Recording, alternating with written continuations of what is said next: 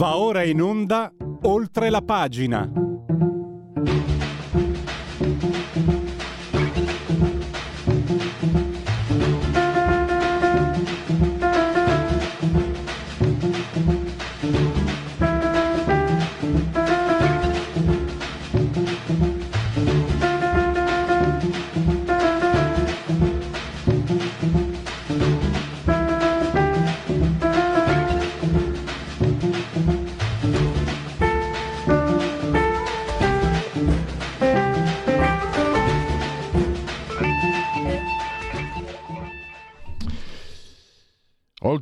Pagina Radio Libertà. Mm.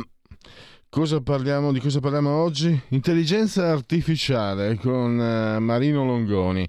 Ci sono delle, delle uh, riflessioni. Provo a sintetizzare. Al momento la, l'infallibilità è quasi, è quasi invincibile. L'intelligenza, far, eh, l'intelligenza artificiale sta nel fatto di elaborare con una velocità incredibile e quindi anche a spese molto ridotte le informazioni.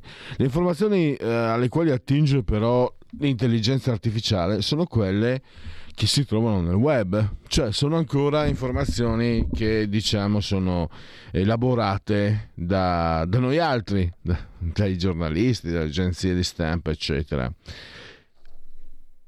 passando il tempo, l'intelligenza artificiale si sta sostituendo ai giornalisti, lo sarà sempre di più, e quindi verranno sempre meno le notizie eh, vagliate, filtrate, nel senso delle quali verrà valutata la veridicità, e ci saranno solo, e sempre di più e solo, le notizie che verranno passate dagli organi di potere, dei governi o delle grandi aziende a questo punto ciao ciao democrazia. E invece un altro argomento completamente diverso, quello che trattiamo subito con la prossima ospite, maggio, mese delle rose e dei matrimoni. Ma siamo sicuri che la monogamia che è così radicata nel costume occidentale sia ancora così condivisa, che non sia subita sempre di più come un modello istituzionale eh, non, non, non, più, non più sopportato. Ne parliamo con Marta Giuliani, psicoterapeuta, socia fondatrice della Società Italiana di Sessologia e Psicologia. Benvenuta. Sì. Benvenuta ben, dottoressa. Ben trovato, buongiorno a tutti. Allora, un, uh, ho detto maggio, mese delle rose, dei matrimoni, eh, ma sì lo voglio, ne siamo sicuri? In realtà c'è un... Mi sembra che non sia tanto in discussione eh, l'unione, se vogliamo, non so se il termine sia giusto, eh, tradizionale tra uomo e donna, ma il modello del matrimonio, l'indissolubilità per istituzione, non per volontà degli interpreti. Ma le do la parola perché ci sono anche eh, delle, delle, indagini demoscopiche, chiamiamole così, delle, mh, mm, dei sondaggi fatti da Ashley Madison, eh, che lo ricordo è piattaforma leader per gli incontri extraconiugali, 80 milioni di soci. Tra l'altro, credo che questa trasmissione dia contributo perché sotto vedere un anno fa erano 70.000, poi sono saliti 75, 70 milioni, poi sono saliti 75 milioni e adesso sono 80. Diciamo, che perlomeno portiamo, portiamo fortuna, Ashley Madison. A parte le mie battute, eh, come sta cambiando la percezione del matrimonio eh, tra, tra le persone? Tra le persone? In linea generale quello che si sta modificando, mm, se possiamo dirla così, è un po' la, la cultura eh, monodirezionale, no? restrittiva eh, che abbiamo conosciuto fino adesso, bene o male intere generazioni, noi siamo cresciuti, siamo nati con l'idea del matrimonio come l'istituzione, un, intanto l'unica istituzione di legame possibile se ci pensiamo, quindi eh, il matrimonio rappresenta, almeno no, parliamo un po' del, del nostro territorio, del, della nostra cultura, il legame per eccellenza con eh, l'L maiuscola, e, ma se ci pensiamo anche l'unico possibile che viene riconosciuto a livello eh, a livello ufficiale. Questo ovviamente rappresenta anche tutta una serie di messaggi che noi inviamo e che vengono veicolati in modo più o meno esplicito alla persona quando cresce rispetto a come si deve delineare un legame eh, nel corso della vita, quindi tendenzialmente deve avere quelle caratteristiche, cioè deve essere monogamico per tutta la vita, nel bene e nel male, quindi deve avere una cornice specifica ehm, che risponda ad alcuni canoni, ad alcuni dettami. Eh, ovviamente il matrimonio di per sé come istituzione non è in crisi, questo mi sento un po' di dirlo. Eh, quello che sta cambiando ovviamente è la possibilità e la percezione da parte delle persone che non sentono di riuscire ad aderire apertamente a questa forma eh, di ufficializzazione, di poter sperimentare in modo diverso. Quindi quello che un po' si dice l'indagine di Ashley Madison è questo, cioè eh, accanto al matrimonio non si sta andando a sostituire l'istituzione del matrimonio, ma accanto al matrimonio si sta iniziando a interrogarsi in una cultura dove fortunatamente la sessualità, eh, ma anche la, l'espressività legata eh, all'affettività è sempre più fluida, è sempre più legata anche alla sperimentazione, si stanno iniziando ad accostare nuove forme di relazione che magari possono rispondere in modo un po' più eh, delicato ma anche in modo più preciso ai bisogni dell'individuo. E quindi non è l'opposto, non è più l'individuo che si adegua a um, delle forme preconfezionate di legame istituzionalizzato, ma inizia a creare, a sentire il bisogno di avere delle sue nuove forme di espressività affettiva. Pronto? Ai, ai, ai. Mi sente? Sì, era, Ah, no, era, era, era passato uh, l'audio. E... Ok diciamo, questa, questa evoluzione come, come, influisce anche al rapporto eh, tra uomo e donna?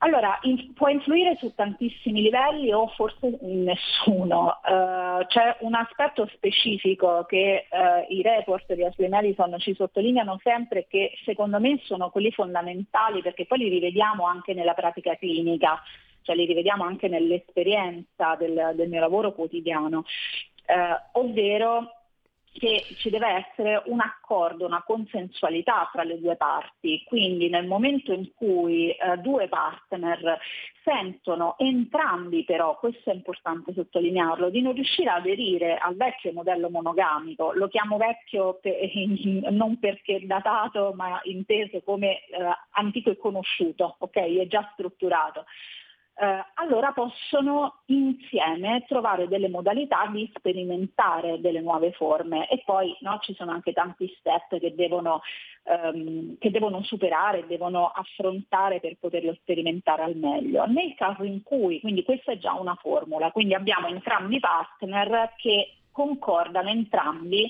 del fatto che la, la, monogamia o il legame, il matrimonio classico, canonico, come noi lo conosciamo, um, non risponde ai propri bisogni. Un'altra modalità che possiamo trovarci è quando uh, invece entrambi i partner uh, sentono che invece il legame matrimoniale, il legame monogamico classico uh, li rappresenta, piano rappresenta i loro bisogni, i loro desideri e quindi si andrà no? la coppia andrà serenamente e felicemente verso un'altra evoluzione che è quella classica che conosciamo, Diciamo che la formula un po' più complessa anche dal punto di vista di dinamica di coppia è quando eh, uno dei due partner sente la necessità di aprire la coppia, quindi di rivolgersi verso forme di relazione sperimentali nuove e l'altro invece no. Allora, in questo caso logicamente possiamo trovarci davanti diverse, eh, diverse dinamiche. Eh, la coppia a volte può non riuscire a reggere il, eh, dice, l'impatto di questa differenza importante e quindi scegliere di proseguire individualmente in altri percorsi. Um, e forse questa è anche a volte la soluzione, come dire, meno, meno dolorosa, perché uh, esiste un'altra forma che invece la coppia può prendere che può essere particolarmente frustrante per uno dei due, ovvero quando uno dei due partner decide di accettare la forma non monogamica del rapporto per paura di perdere l'altro, per paura della separazione, per paura di lasciarsi. In questi casi non c'è un reale consenso, non c'è un reale bisogno e desiderio condiviso della coppia, ma eh, la scelta diciamo, dell'apertura della non monogamia nasce da una sorta di paura interna. Mm. Allora, logicamente in questi casi eh, ci può essere una, uh, un disagio emotivo e relazionale abbastanza forte, ma che comunque dopo poco tempo viene, viene allo scoperto e comunque si, si individua e si trova. C'è anche una, un dato che mi ha mm, colpito, l'80% pensa eh, che si possa essere innamorati contemporaneamente di più partner, il 65% lo avrebbe sperimentato di persona.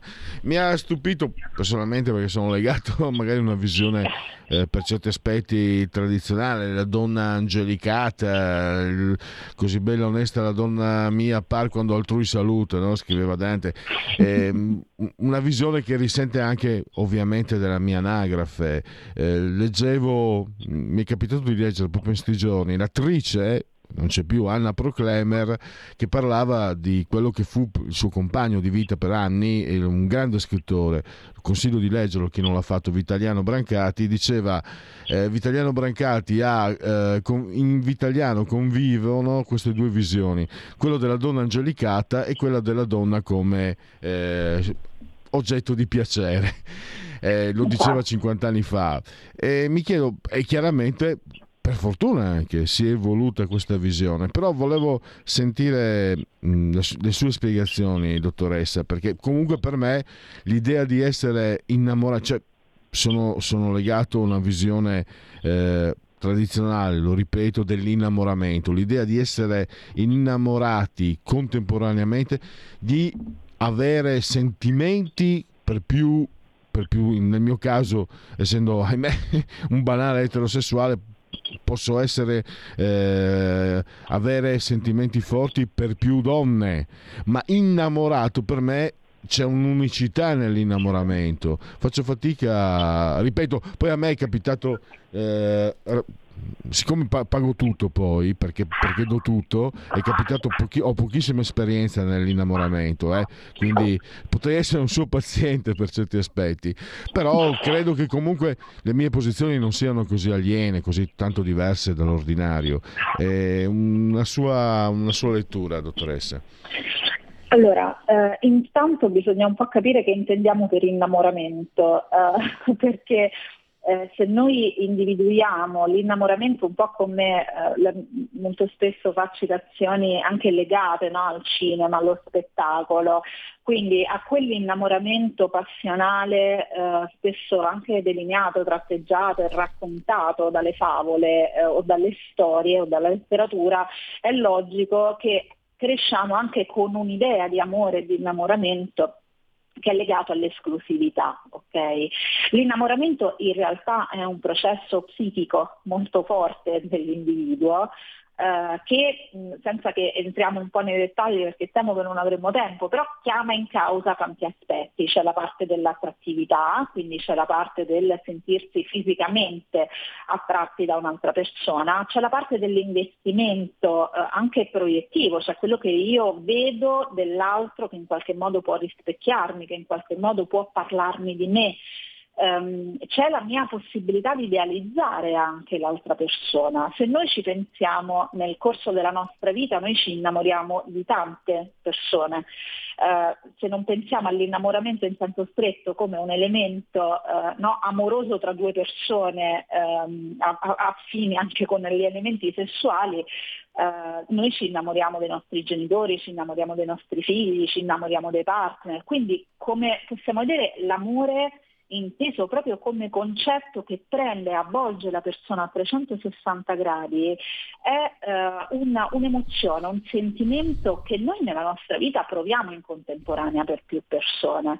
Quindi non è reale eh. che ci si innamori eh, solo di una persona in tutta la vita, semplicemente noi siamo abituati a dire sono amori diversi, ok? Cioè siamo mm-hmm. abituati immediatamente a specificare questo aspetto, cioè a dire che sono amori differenti, che appartengono a delle sfere differenti, che in realtà è vero assolutamente, però perché questo non potrebbe valere per alcune persone anche per innamoramenti di tipo più relazionale e che quindi magari persone diverse, donne diverse, uomini diversi, rispondano in contemporanea a dei bisogni differenti dell'individuo e quindi anche a un tipo di ricerca di legame differente. Mm. Questo mm, mm confesso non l'avevo preso in considerazione, ero rimasto all'idea, quella un po' adolescenziale, ma sono 33 anni che non mi innamoro, quindi permettetemi di aver perso dimestichezza. E le chiedo, dottoressa, torno, torno serio, questa situazione che tipo di evoluzione può avere? Che tipo di rapporto possiamo immaginarci? Cioè, siamo arrivati a un approdo eh, per cui ci sarà una stabilizzazione e, e anche finalmente, no? perché è giusto che sia così, una, un equilibrio del rapporto uomo-donna e anche della considerazione nei confronti della tradizione monogamica o possono esserci ulteriori evoluzioni, ulteriori cambiamenti secondo lei? Allora, intanto secondo me eh, dovranno passare dei decenni perché i cambiamenti possano essere stabili, anche perché un cambiamento interno, individuale, poi possa approdare a un cambiamento culturale e sociale, perché ancora oggi quello di cui stiamo parlando noi, che ormai siamo abituati a farlo in più puntate, anche con un'apertura, una leggerezza importante, se poi andiamo a vedere a livello sociale, a livello della nostra società, non è così facilmente accoglibile. Quindi sicuramente perché ci possono essere dei cambiamenti stabili che non sappiamo quali saranno, ci vorranno dei diversi anni per poterli vedere. Eh, quello che io posso immaginare dal, dal, mio osservatorio, che è un osservatorio più tecnico, me ne rendo conto, meno sociale, ma più sull'individuo, è che la mia aspettativa è che questa apertura possa portare una meno, a una minore sofferenza all'interno dei legami, perché se Uh, logicamente io immagino il legame come un qualcosa che ho scelto, come un qualcosa che ho desiderato, uh, immagino anche una mia maggiore libertà di poter essere all'interno di quel legame uh, in modo più sereno e anche in un modo più piacevole. Se invece mi sento stretta in un legame, in una modalità che semplicemente può non appartenermi, ci sarà una sofferenza maggiore e questa sofferenza maggiore dell'individuo poi ovviamente ha una ricaduta all'interno del rapporto e può portare a banalmente delle separazioni o in modo più strutturato e anche forse più rischioso a eh, diciamo delle, um, de- delle, lunghe relazioni portate avanti con una sofferenza interna da parte di entrambi i partner. Quindi eh, diciamo la speranza dell'evoluzione di questa nuova apertura anche a sperimentare la propria sessualità, la propria affettività in un modo un po' più libero è, pur rimanendo ovviamente sempre, questo ricordiamoci, nella cornice di rispetto reciproco eh, di sé e dell'altro, eh, che la, la, reale evoluzione sia una maggiore soddisfazione dell'individuo e anche una maggiore serenità all'interno di qualsiasi forma di relazione poi si andrà a strutturare. Siamo arrivati al termine. Io ringrazio la dottoressa Marta Giuliani, ricordiamola che è anche mh, mm, socia fondatrice della Società Italiana di Sessologia e Psicologia. Fatevi ringraziare anche l'ufficio stampa di Ashley Madison, sempre molto puntuale ed esaustivo nel fornire il materiale necessario per poi impostare trasmissioni come queste. Grazie ancora Marta Giuliani e a risentirci a presto. Grazie a voi e alla prossima. Arrivederci. I film sono sogni che non dimenticherai mai. Che genere di film faremo? Movie Time, la magia del cinema. Ogni sabato dalle ore 16. Qual è stata la tua parte preferita? Radio Libertà, la tua radio. È impossibile. Solo se pensi che lo sia. Non è meraviglioso. Stai ascoltando Radio Libertà. La tua voce libera, senza filtri né censura. La tua radio.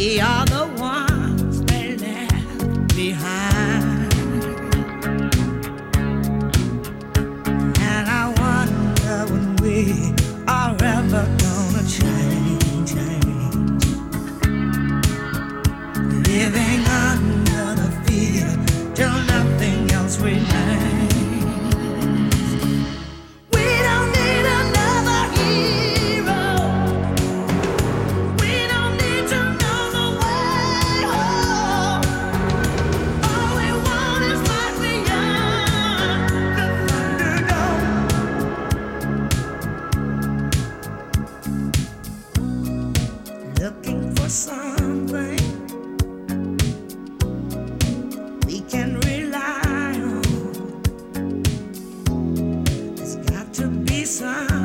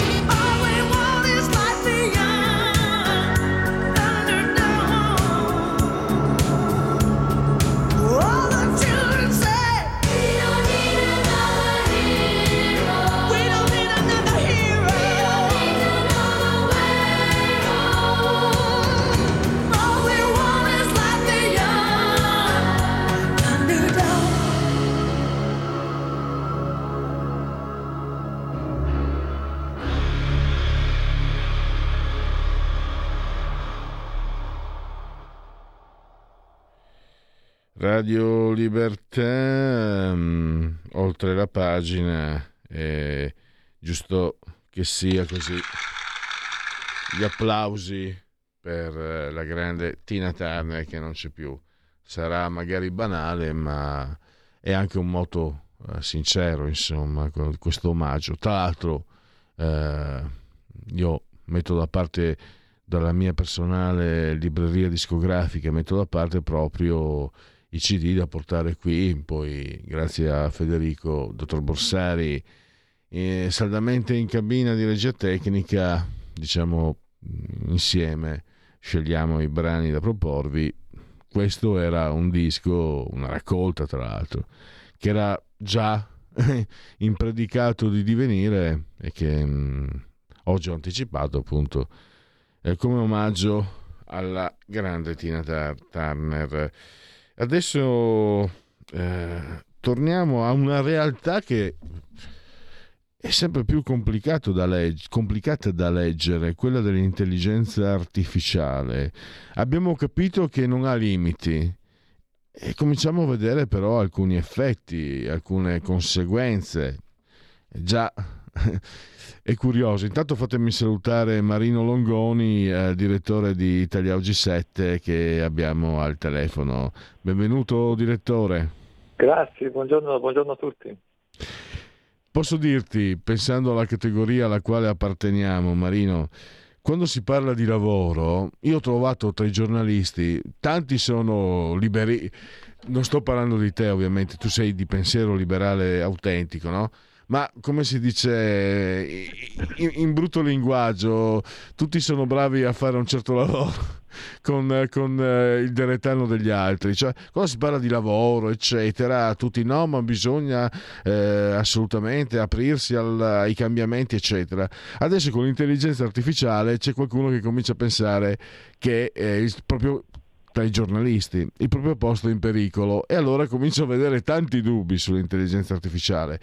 E questo abbiamo capito che sicuramente la- l'AI può, AI può eh, sostituire il nostro lavoro. E fin lì chi è là fuori dice a me cosa me ne viene, cosa me ne importa? E invece tu ieri hai spiegato in un eh, editoriale su Italia Oggi eh, che invece deve importare perché comunque piaccia o dispiaccia chi fa il nostro lavoro seleziona, analizza le fonti e non dico che lo facciano tutti ma l'impostazione deve essere quella fornire notizie certificate autentiche altrimenti mh, non fai proprio non fai questo lavoro. Invece se noi spariamo e finisce tutto nelle mani dell'intelligenza artificiale, ecco che il bacino cui attingere di informazioni non sarà gestito da chi professionalmente è preposto a questo, ma saranno gli uffici stampa del- dei, dei governi, delle grandi aziende e quindi ci saranno solo notizie interessate. In una parola sola, anzi in una frase veloce, addio democrazia. Eh beh, allora hai già riassunto tutto il- l'articolo e quindi mi rimane poco da dire. No, cerco di spiegarlo in un altro modo. Allora, quello che vediamo adesso dell'intelligenza artificiale è che è veramente velocissima a fare ricerche in rete e anche a fare la sintesi di queste ricerche. Quindi un lavoro che può essere compiuto da una persona anche semplicemente con Google digitando eh, gli estremi della ricerca che vuole fare, valutando tutte le informazioni, che, tutti i siti che vengono eh, trovati, leggendo, verificando, sintetizzando, eh, un lavoro che, che richiede magari ore o addirittura giorni di ricerche e l'intelligenza artificiale lo fa in pochi secondi, questo è sbalorditivo ed è evidente questo, questo sarà, uno, eh, sarà una- un meccanismo che sarà utilizzato sempre di più, Eh, sarà utilizzato sempre di più tanto che già i grandi gestori, Google per esempio, eh, si stanno preoccupando molto eh, perché nessuno più farà una ricerca eh, con- utilizzando Google quando con l'intelligenza artificiale fa la stessa ricerca in modo molto più veloce. Cioè se io adesso cerco, eh, non so, un- fa- fammi un- una biografia di Garibaldi, lo chiedo a Google, mi escono 20, 50, 50, 1000, 10.000 siti, li devo leggere, guardare, controllare, verificare, fare il riassunto e tiro fuori la biografia che mi serve. Se dico all'intelligenza artificiale fammi una biografia di Garibaldi, dopo 5, 10 secondi ho la biografia già bella fatta. Quindi è chiaro che tutti utilizzeranno questo secondo strumento invece del primo. Infatti Google sta attrezzando, dotandosi anche, anche, anche lei di un'altra intelligenza artificiale.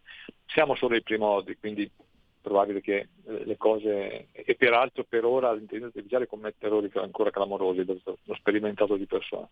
Però siamo soltanto i primissimi passi, siamo alla, alla- alla scuola materna dell'intelligenza artificiale. tra pochi mesi o tra pochi anni saremo al- già all'università perché è un processo che va avanti molto velocemente. E quali sono le conseguenze che possiamo ipotizzare eh, quando avremo un'intelligenza artificiale che tutti utilizzeranno, che sarà in grado di lavorare molto più velocemente, in modo più preciso, eccetera?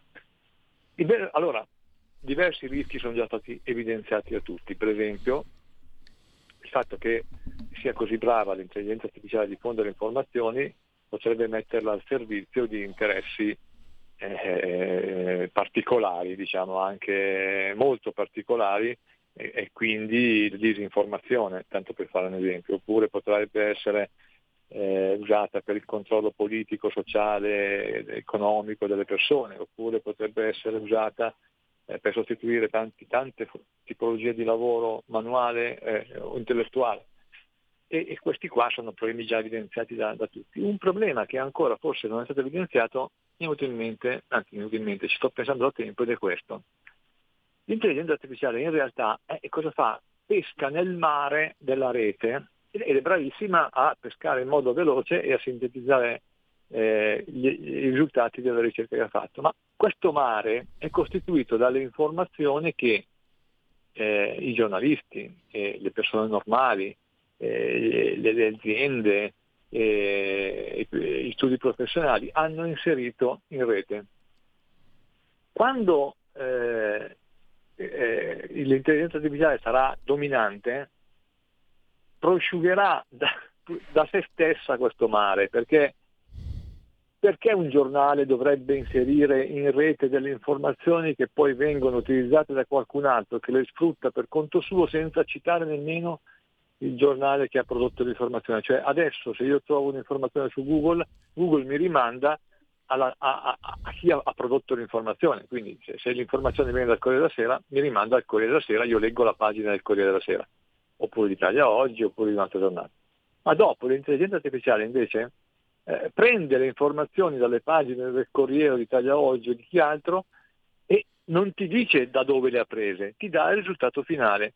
Quindi quelli che hanno eh, messo in, eh, in, eh, in rete le informazioni vengono gabbati e quindi di fatto non potranno più sussistere perché se adesso il fatto di avere dei- dei- delle persone che arrivano sul loro sito aiuta anche a convogliare un po' di pubblicità e quindi aiuta a mantenere in piedi chi produce informazione, dopo non ci sarà più questo, questo convogliare delle persone sui siti, perché l'intelligenza fa tutto da solo e ti dà già il risultato finale senza dirti dove ha preso le informazioni.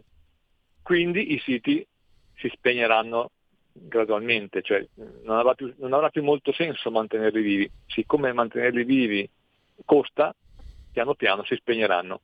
Ma spegnendosi i siti di informazione, che sono eh, la base fondamentale della- della- da, da cui partono le ricerche delle intelligenze artificiali, anche l'intelligenza artificiale vedrà venire meno eh, l'acqua nella quale deve nuotare. O meglio, resterà un'acqua, sì, ma sarà quella piuttosto sporca, piuttosto interessata, fornita da comunicati stampa delle aziende, che ov- ovviamente diranno che il mio prodotto è bellissimo, comunicati stampa del governo, che ovviamente diranno abbiamo fatto delle cose eccezionali, comunicati stampa di chissà chi altro e soprattutto informazione manipolata. Quindi i russi diranno che hanno vinto la guerra anche se non l'hanno vinta, gli ucraini diranno che hanno respinto i russi anche se non l'hanno respinte e di fatto sarà impossibile avere accesso a un'informazione eh, eh, corretta, eh, credibile, affidabile, perché il lavoro dell'intelligenza artificiale sarà pescare in un mare che è torbido, quindi produce informazione torbida, non c'è, non c'è alternativa. Con un paese che non ha più un sistema di informazione eh, affidabile, eh, oggettivo, comunque tendenzialmente, che tende ad essere oggettivo, che tende ad essere affidabile, o comunque credibile, perché poi non, non, piano piano non sarà più credibile, non può più neanche essere un paese democratico, diventa un paese come quello, come governo- come quello cinese o come quello russo, dove il modello è io comando, ti dico cosa è vero, cosa è falso, tu stai zitto, adeguati e non rompere i coglioni, punto e basta. E, e funzionerà così perché non, non vedo alternative. Non, non un'alternativa, ma in una visione, diciamo, circolare del, del divenire delle cose, non pensi che potrebbe come risposta eh, nascere, mi viene idea- un'idea carbonara, un'idea parti- partigiana, un'idea, cioè una veicolazione delle notizie reali che però ovviamente saranno appannaggio di pochi e non più necessariamente eh, non solo i potenti ovviamente che hanno il dominio, ma come contraltare magari una controinformazione eh, destinata però a pochi eh, che cercheranno in qualche modo di contrapporsi. Cioè non eh, vedi, mh, non vedi possibile che ci sia una specie di risposta di questo tipo.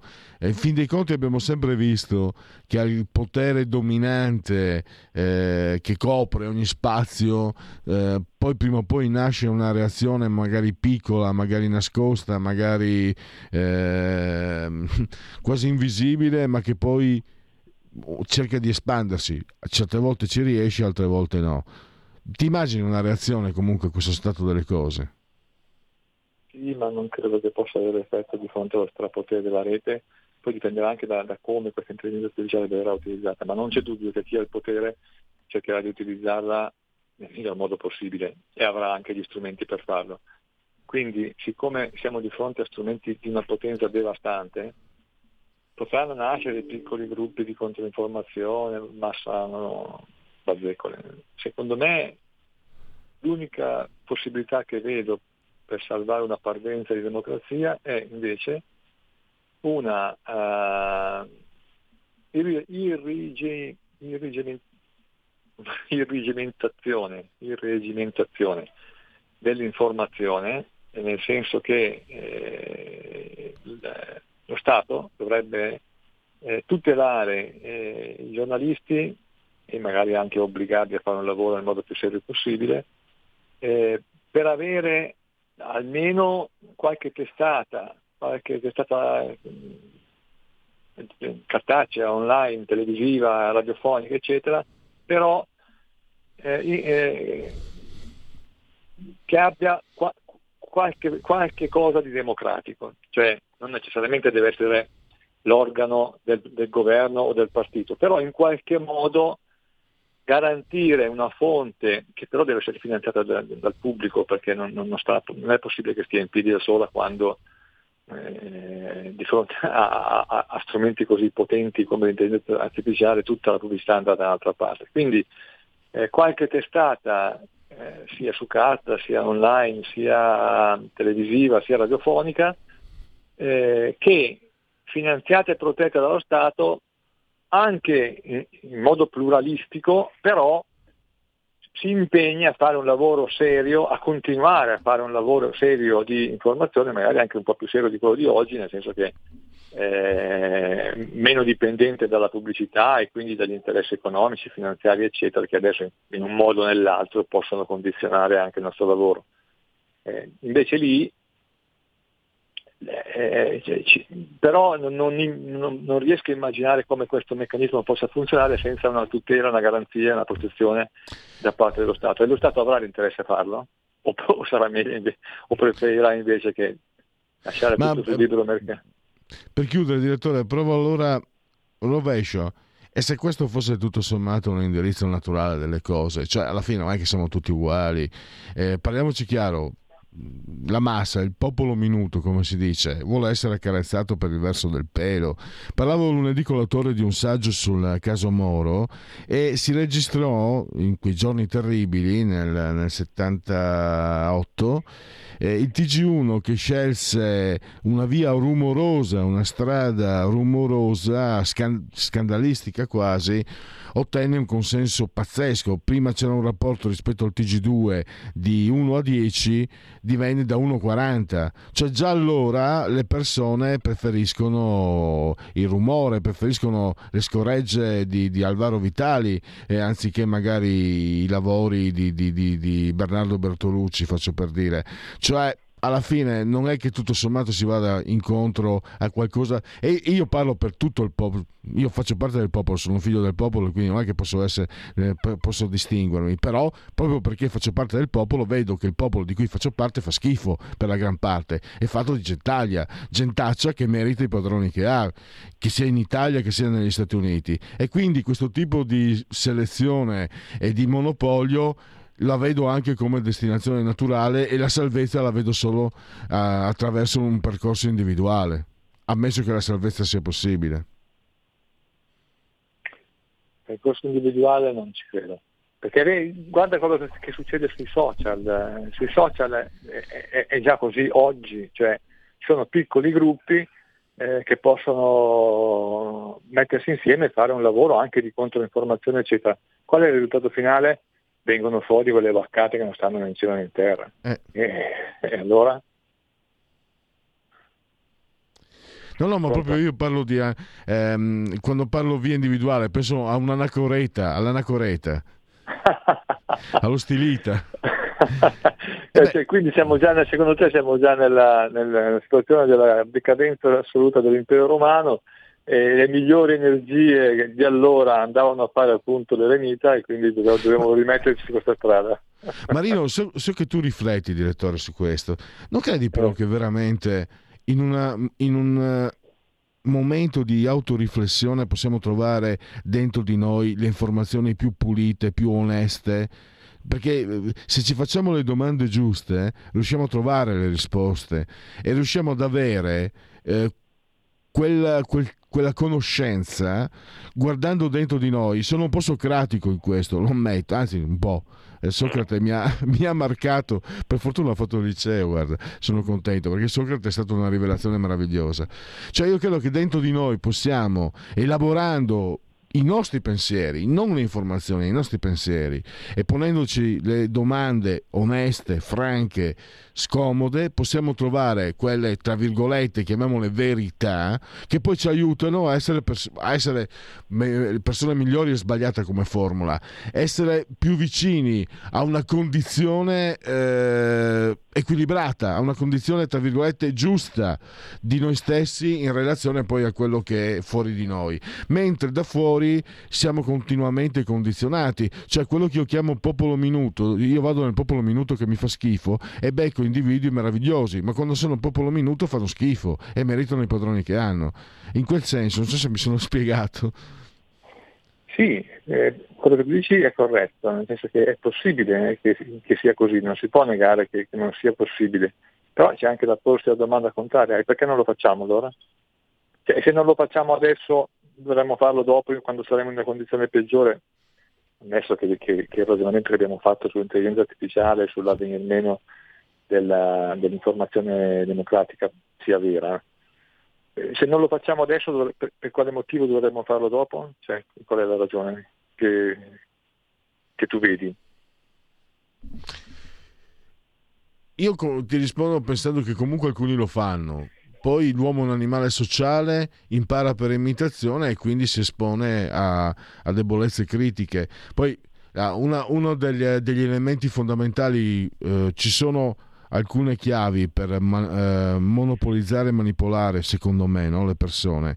Eh, agire sul loro senso di colpa e sulla loro paura della solitudine riesci a fare le persone se sei bravo io non lo sono per esempio ma chi è bravo riesce a, fare, a far fare agli altri eh, quello che vogliono ma ci sono persone che si sottraggono a, questi, a, a queste trappole alcuni pochi Eh, sì, va bene, ok. Però bisognerà vedere se questo sia, sarà sufficiente per avere un'influenza significativa a livello sociale. Il discorso che abbiamo fatto noi fino adesso prendeva in in esame la condizione generale della società, come potrebbe mutare con questi strumenti che stanno arrivando. Quello che tu dici è sì, però ci sono delle piccole eccezioni, delle... sì, ok, però la, ma- la massa nel suo complesso da che parte sembra che, che stia andando? Eh, il risultato è quello. E io ti rispondo cinico a me interessa salvare me stesso il resto del mondo può andare a fuoco non, non mi giro non, Eh, non mi no, sposto no, neanche No, no, no, no. Non sono Eh, d'accordo su questa affermazione. ma, ma è giusto che. No, ma è giusto che tu sia così, perché se il mondo fosse come, lo- come sono fatto io, il mondo non esisterebbe. credo. Allora, allora, quindi per autodifesa è giusto che io sia sbagliato.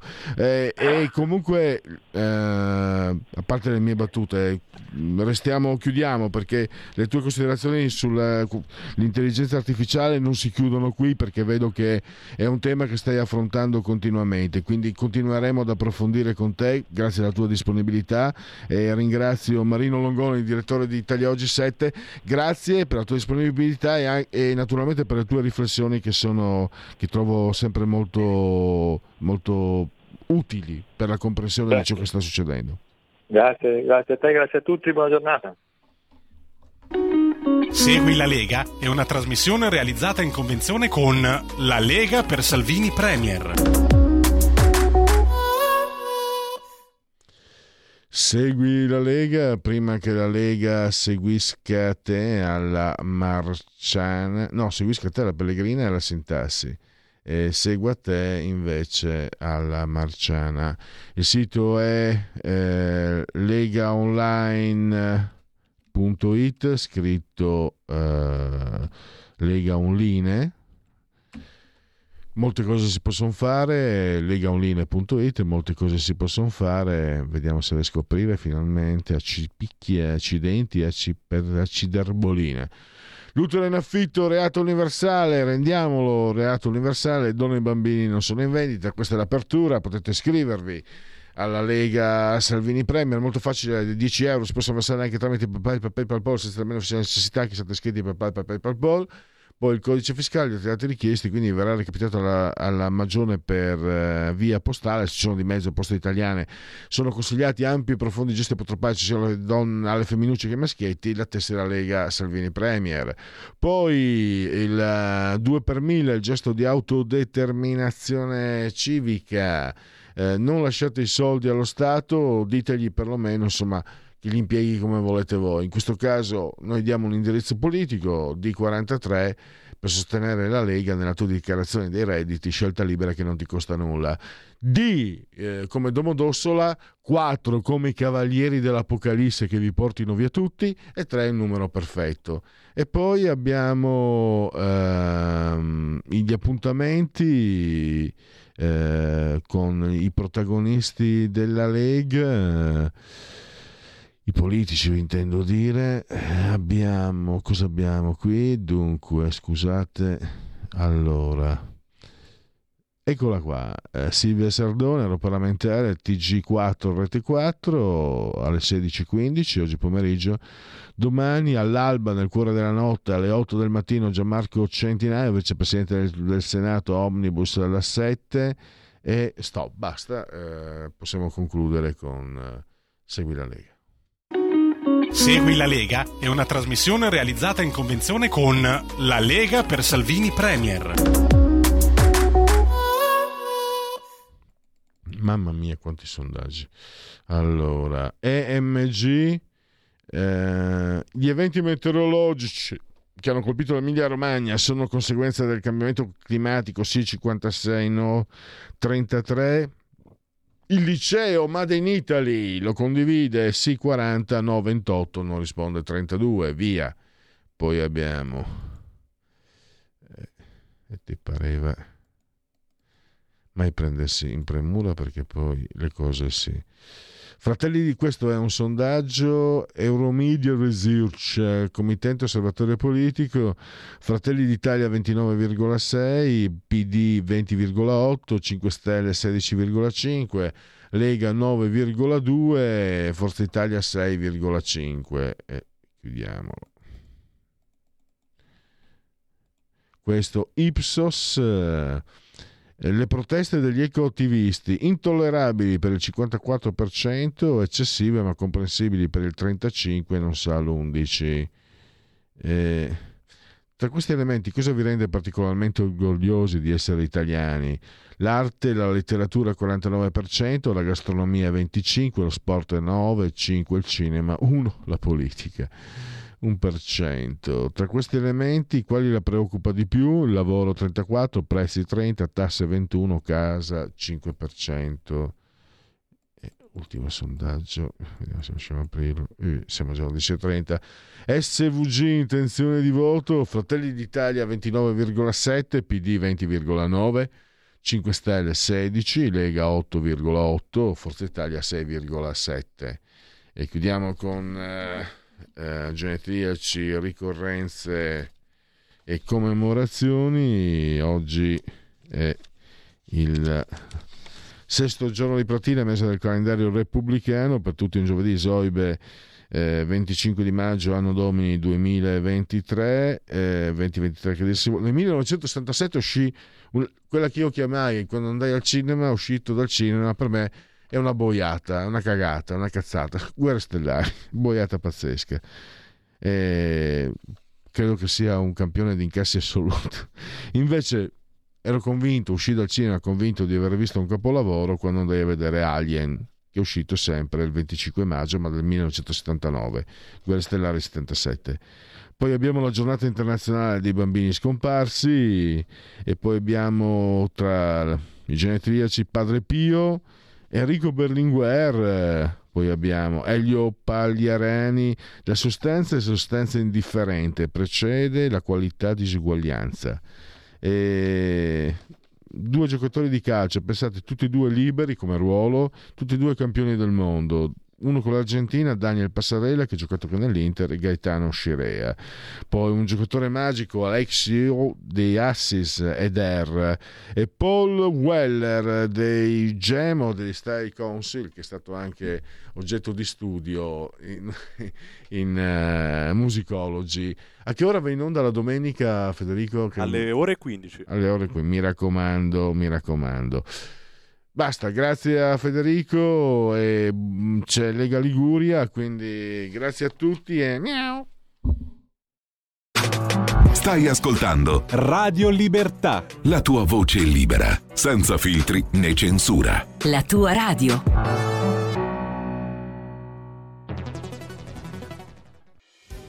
Quotidiano di Sicilia, il quotidiano d'Italia, l'informazione che ribalta i luoghi comuni, una vera visione dei fatti, l'Italia vista da sud. Ogni siciliano che vive in Italia e nel mondo è una risorsa, è protagonista della crescita della nostra nazione. Dai forza alla crescita della nostra isola, abbonandoti al QDS digitale più archivio a soli 99 euro annui. Quotidiano di Sicilia, il quotidiano d'Italia, una scelta di valore.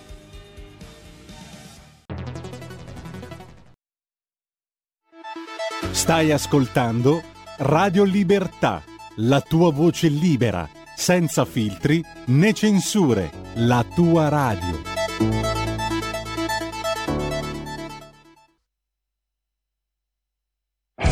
Polenta di rock. Ogni domenica Dalle 21 la musica rock. Con il mic e il Pivi.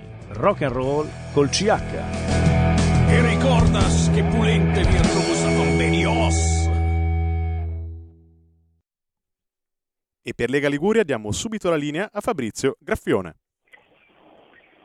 Buongiorno a tutti a Ge- da Genova e dalla Liguria, oggi c'è il sole, diciamo che è bello caldo, ci sono intorno ai 27 gradi, si sta veramente bene, però purtroppo io sono bloccato in autostrada nelle nostre meravigliose autostrade, qui come sapete da noi a Genova Liguria è un disastro, speriamo di riuscire a fare il nostro collegamento perché c'è pieno di gallerie. Passiamo subito con il nostro primo ospite della mattinata che è il segretario provinciale della Lega Tibulio, Fabio Bozzo. Ciao Fabio, ci sei? Ciao Fabrizio, ci sono, vi sento.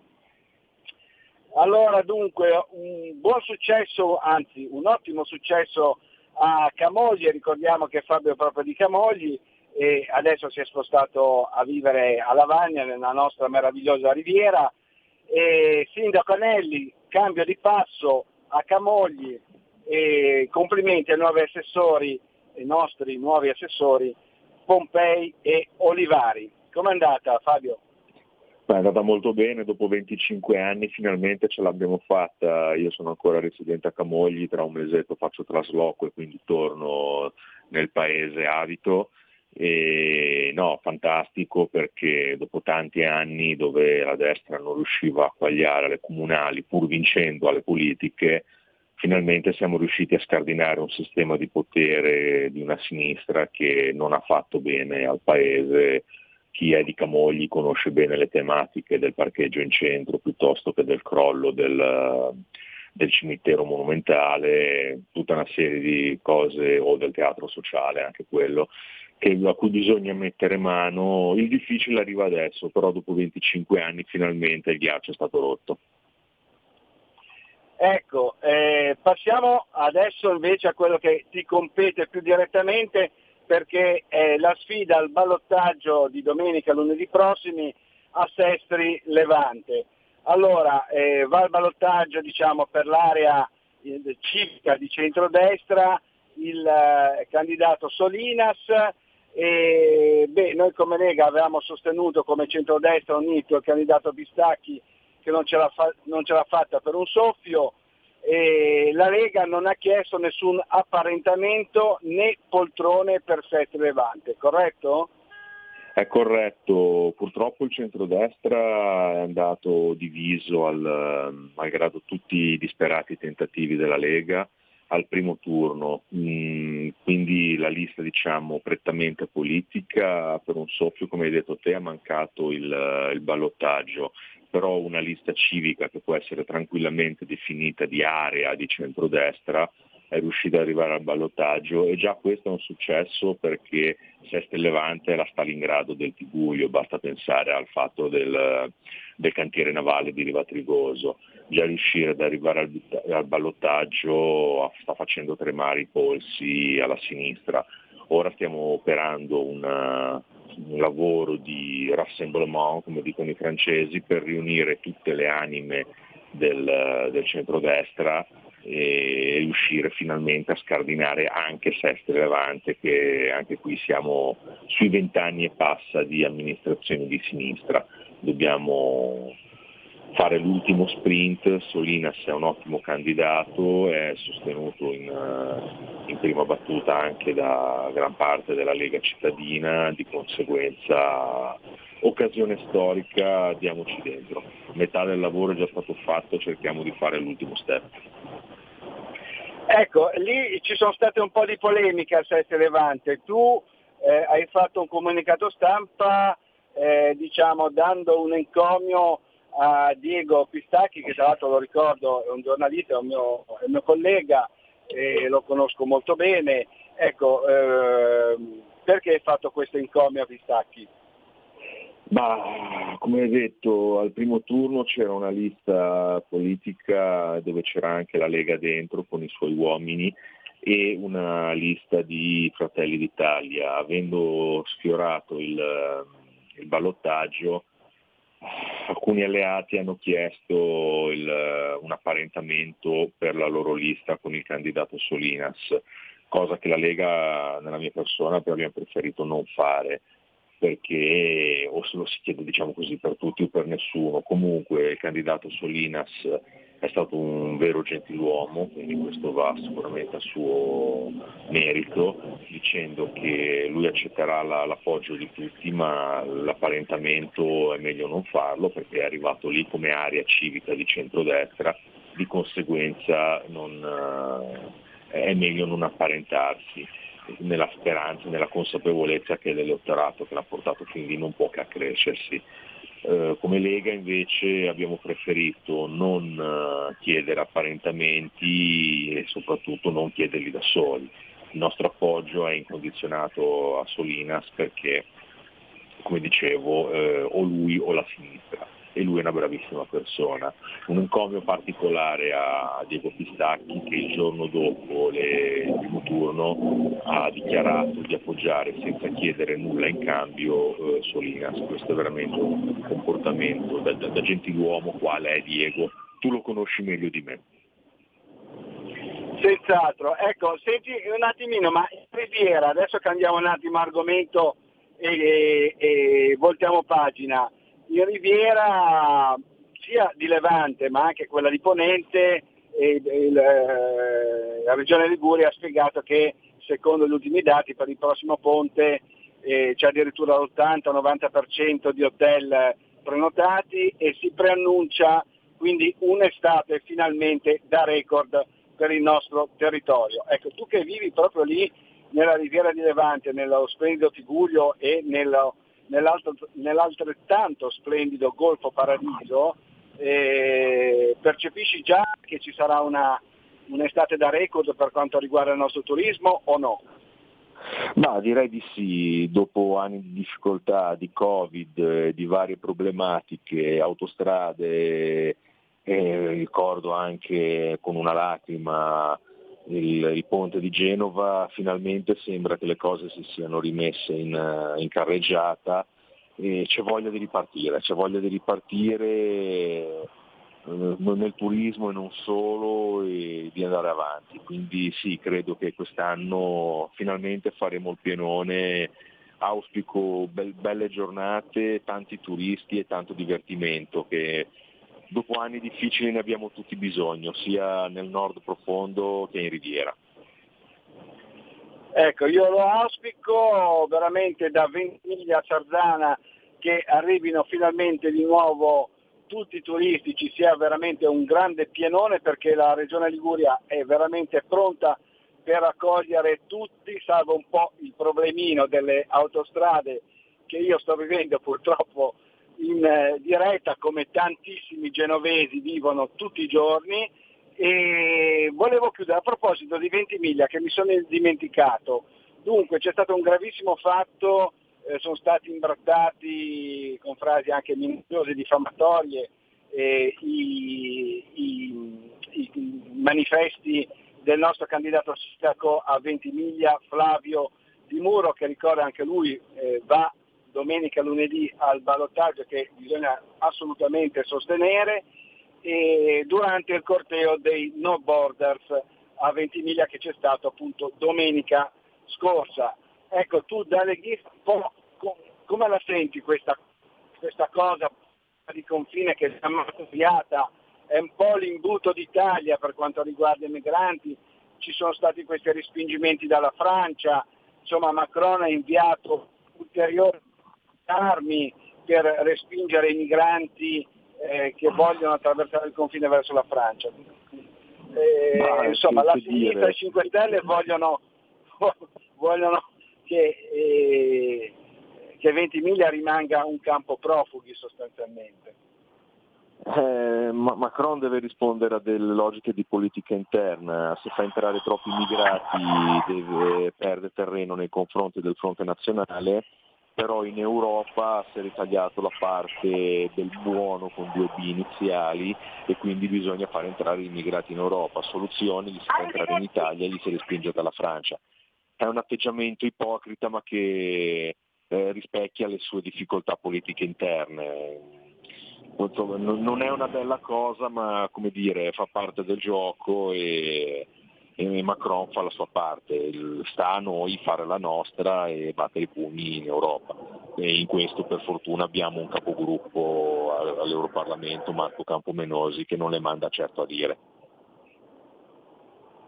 Speriamo che veramente e auspichiamo che eh, il nostro eh, grandissimo Flavio Di Muro venga scelto dai cittadini di Ventimiglia domenica e lunedì prossimi e a questo punto passiamo al secondo ospite e ti auguriamo buona giornata e buon lavoro. Ciao Fabio. Ciao e grazie a tutti, un abbraccio, ciao. Grazie ancora al nostro segretario provinciale del Tiguglio Fabio Bozzo e come dicevo passiamo al nostro secondo ospite della mattinata che è il senatore Ligure Francesco Bruzzone. Francesco sei già in linea? Sono in linea, sono in linea, buongiorno a tutti. Buongiorno a te, dove ti trovi in questo momento? Sei a Roma, Genova, Stella, Savona, sempre sul territorio, dove sei? Vecchi ricordi, sono all'interno del Palazzo della Regione. vecchi ricordi perché lo ricordo io, eh, Francesco Bruzzone ha svolto il ruolo di consigliere regionale poi di presidente dell'Assemblea legislati- legislativa della Liguria per molti anni. Allora Francesco, adesso tu in questo momento eh, a Roma eh, sei impegnato su oh, una proposta di legge sui grandi carnivori, ce la spiegherai fra un minuto. Io volevo ricordare un fatto di cronaca che è, è curioso, ma neanche tanto negli ultimi tempi, eh, perché è stato investito addirittura un lupo in autostrada, successo alcuni giorni fa sulla 26 nei pressi del casello di Masone eh, tra Ovada e Genova Praper. eh, in realtà in direz- era in direzione eh, nord, quindi Genova Fra Ovada eh, sulla Gravellona Toce. mh, sono intervenuti tecnici di autostrada ovviamente per rimuovere la carcassa, ci sono stati alcuni disagi per gli automobilisti, ma questo è indice un po' di come addirittura anche il lupo oramai eh, lo troviamo un po' da tutte le parti. Allora, questo episodio eh, fa parte inerente alla tua proposta di legge sui grandi carnivori? Diciamo di sì, eh, di episodi ne potremmo raccontare tantissimi, purtroppo anche più cruenti rispetto alla presenza del lupo in autostrada, perché qualche giorno fa una signora col cagnolino al guinzaglio è stata aggredita, o per meglio dire è stato aggredito il cane che era al guinzaglio della signora, la signora chiaramente ha tenuto duro per non farsi portare via al cane, poi il lupo ha preso il cane in bocca, ha tirato, la signora è caduta per terra, trascinata con un bel po' di danni e il, portato, il lupo si è portato via il cane. Questo è il più recente. Due settimane prima una bambina morsicata alla schiena eh, da un lupo, sempre perché c'era un cane vicino.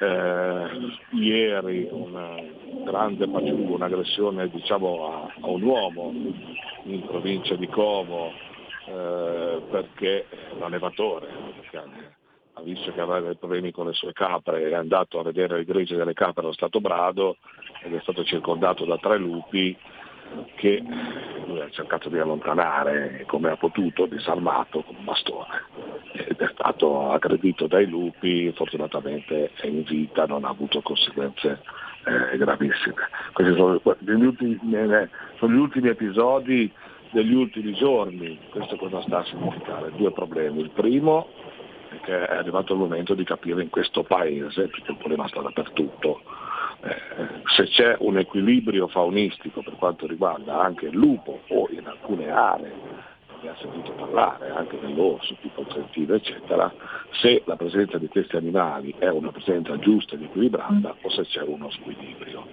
Questa è eh, la prima cosa perché io ho sempre detto e ritenuto, tante volte abbiamo parlato dei cinghiali ad esempio, che per mantenere l'equilibrio faunistico è necessario l'intervento dell'uomo. La natura abbandonata a se stesso va verso, stessa va verso il degrado sotto tutti i punti di vista. Quindi si tratta per quanto riguarda i carnivori, quindi vengo anche alla proposta di legge di cui sono relatore, perché la proposta di legge è una riassunzione della scorsa legislatura alla Camera, il primo firmatario è la collega Cattoi, che è del Trentino, insieme ad altri, e eh, sono stato messo come relatore alla Camera di questa proposta di legge, che non è una roba scandal- scandalosa, perché sappiamo benissimo quanti sono gli animalisti che spesso e volentieri si fanno prendere più dal sentimento rispetto giusto, giustificato, il sentimento di ognuno di noi anche nei confronti di animali o di certi animali, come il lupo piuttosto che il cinghiale, però tante volte questo col sentimento bisogna fare anche i conti con la reazionalità, quindi se ce ne sono troppi eh, va un attimino valutato come intervenire in qualche modo perché altrimenti saranno eh, sempre di più e produrranno anche uno squilibrio faunistico eh, non eh, da poco. Eh, la proposta di legge, ripeto, di cui sono relatore, in questa fase stiamo organizzando le audizioni con tutto il mondo che vuole essere audito sul problema dei grandi carnivori in Italia, è una sorta di delega alle regioni, oggi eh, la gestione di questi animali la, la, non c'è e comunque la valutazione, la competenza è molto centralizzata a livello europeo, a livello nazionale, c'è una sorta di delega alle regioni affinché abbiano la possibilità innanzitutto di verificare quanti sono, poi di far constatare da dei tecnici se c'è un equilibrio, se ce ne sono troppi, nel caso in cui ce ne fossero troppi, con dei metodi strettamente ecologici e incruento, questo è il primo passaggio, se c'è la possibilità di catturarli e portarli altrove.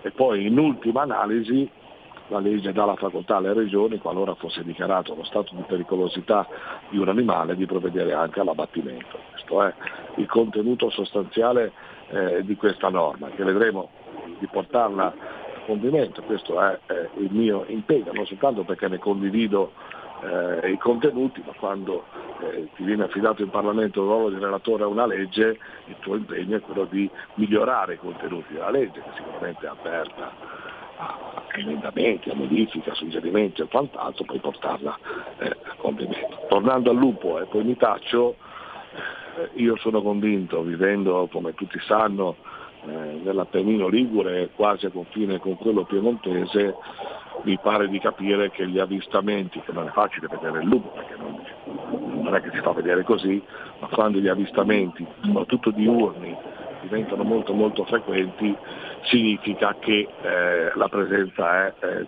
mi verrebbe da dire ottima, sperando che non ci sia un'eccessiva presenza. Adesso ho sentito gli ultimi le ultime stime di 2000 lupi in Piemonte, da quello che mi dicono il mondo, quello che mi dice il mondo rurale piemontese, secondo me sono pochi. Eh, queste cose qui purtroppo bisogna farci i conti, e poi eh, magari piacerebbe a tutti vendere, vivere nel mondo di Walt Disney, però purtroppo viviamo nel mondo attuale, lo stiamo vivendo con la peste suina, vediamo quali tipi di problemi, il lupo è una roba che ci può stare sul nostro territorio, ma quando ce ne sono troppi poi magari arrivano le epidemie, arrivano, abbiamo visto quei cinghiali, abbiamo visto queste cose. Di più, la parte economica, io non vorrei mai, ma siamo purtroppo sulla buona strada, che sparissero gli alpeggi, i pascoli dello Stato Brado o altro che sono un'importante forma di economia, sia per gli allevatori ma sono anche un'importante forma di tutela ambientale perché i paesaggi montani più belli sono quelli dove ci sono gli alpeggi, perché questi animali che usufruiscono di erba, di acqua sana e pura sono anche quelli che impediscono il degrado dal punto di vista ambientale e, e- e della flora. Delle Ecco, senti, scusa Francesco, ti volevo mh, chiedere e fare eh, una domanda su un fatto, su un episodio che è successo po- eh, proprio da noi qua in Liguria, precisamente sulla spiaggia di Sori. Ora, ci sono stati degli a- vari attacchi dei cinghiali sulle spiagge nei, nei mesi scorsi, negli anni scorsi, eccetera.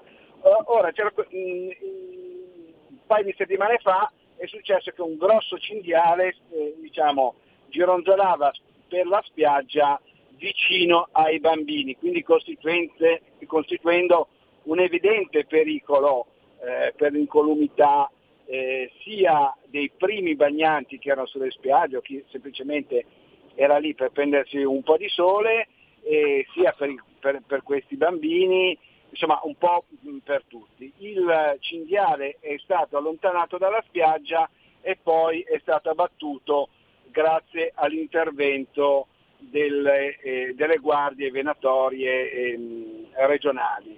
Eh, ecco, c'è stata un po' una levata di, di scudi, eccetera. Premesso che anche io, vivendo un po' in zona, vedo ogni sera eh, cinghiali in giro, ma anche quando torno a casa addirittura tu conosci Genova in Corso Europa che è una grande arteria genovese, si vedono su, da, da Genova a Borgorati vengono in mezzo a Corso Europa, ma a prescindere da quello, insomma un animale in spiaggia, mezzo bagnanti, mezzo bambini, che cosa si sarebbe dovuto fare? Ecco. Te chiedo perché tu sei un esperto in materia. Eh, eh, que- questi animali, in questo caso i cinghiali, non devono esserci in quei posti, non ci dovrebbero stare, si sono eh, urbanizzati e hanno creato questo tipo di problema. Teniamo conto che adesso c'è l'aggravante, e cioè che questi animali uno dietro l'altro piano piano, nel caso di Condigliano di ieri, stanno diventando, sono infetti, quindi è arrivata eh, adesso è certificato anche la peste suina nella città di Genova. Quindi no, non- nessuno si debba allarmare perché non è una malattia che tocca gli uomini, però è una malattia che se va a toccare gli altri suini diventa un problema. Quindi siamo anche alla città di Genova tra i comuni direttamente considerati come comuni infetti a livello nazionale sia a livello europeo. Verso il 20 di giugno arriverà un'ispezione della Commissione europea per verific- per verificare lo stato dell'arte per combattere questa malattia. Abbiamo letto sia nell'ordinanza del commissario, a breve lo leggeremo anche in un decreto legge che poi arriverà in Parlamento per essere convertito in legge, che eh, è necessario arrivare al drastico, importante depopolamento di questi animali. Qualcuno ha fatto anche le cifre, un milione e mezzo di animali da abbattere eh, a livello nazionale. Purtroppo la peste è una roba che ormai costa non soltanto nella nostra Liguria, è arrivata nel Lazio, poi a, Catena è arrivata in Calabria, eh, qua cinque giorni fa è arrivata in Campania, quindi eh, l'Italia è destinata a diventare un paese infetto da peste suina. Quindi io credo, me ne parlavo stamattina sia il Ministero dell'Agricoltura che con quello della Sanità, che è necessario a- attivare qualche cosa per proteggere dal punto di vista della biosicurezza il più possibile gli allevamenti di suini domestici. Perché se arriva lì poi allora il danno economico è veramente sono miliardi e miliardi all'anno di file che va a, che a ramengo. Tornando al cinghiale Assori, diciamo che ci stiamo attivando, lo diciamo anche per chi viene in Liguria a fare turismo, non spaventatevi dei cinghiali in spiaggia, perché in spiaggia si può andare tranquillamente e eh, è attivo un sistema che sarà ulteriormente incentivato per arrivare a fare in modo che questi animali, eh, se devono esserci, ritornino nel loro ambiente naturale, non in queste cose qui. Al tempo stesso anche eh, il discorso dei lupi perché ci piace anche consentire una circolazione serena e libera di coloro che vanno magari un po' in campagna per funghi, a passeggiare, a fare trekking o altro e vi assicuro, ve lo dico perché io sono uno di quelli che invece l'esperienza l'ha fatta, che comunque incontrare un lupo quando sei su un sentiero di campagna può essere anche bello, perché il lupo è bello, però forse la prima cosa che fai è ti guardi attorno per vedere se c'è un albero su cui arrampicarsi. Eh, dobbiamo renderci conto che eh, oltre ai sentimenti eh, giusti e, e anche condivisibili c'è anche un qualche cosa di più concreto che ogni tanto è necessario fare. Benissimo, ti ringraziamo, ti auguriamo buona giornata e buon lavoro. Ciao Francesco. Grazie, grazie, buona giornata a tutti. Grazie ancora al nostro senatore Ligure Francesco Bruzzone e da Genova e dalla Liguria è tutto. Linea a Milano da Fabrizio Graffione.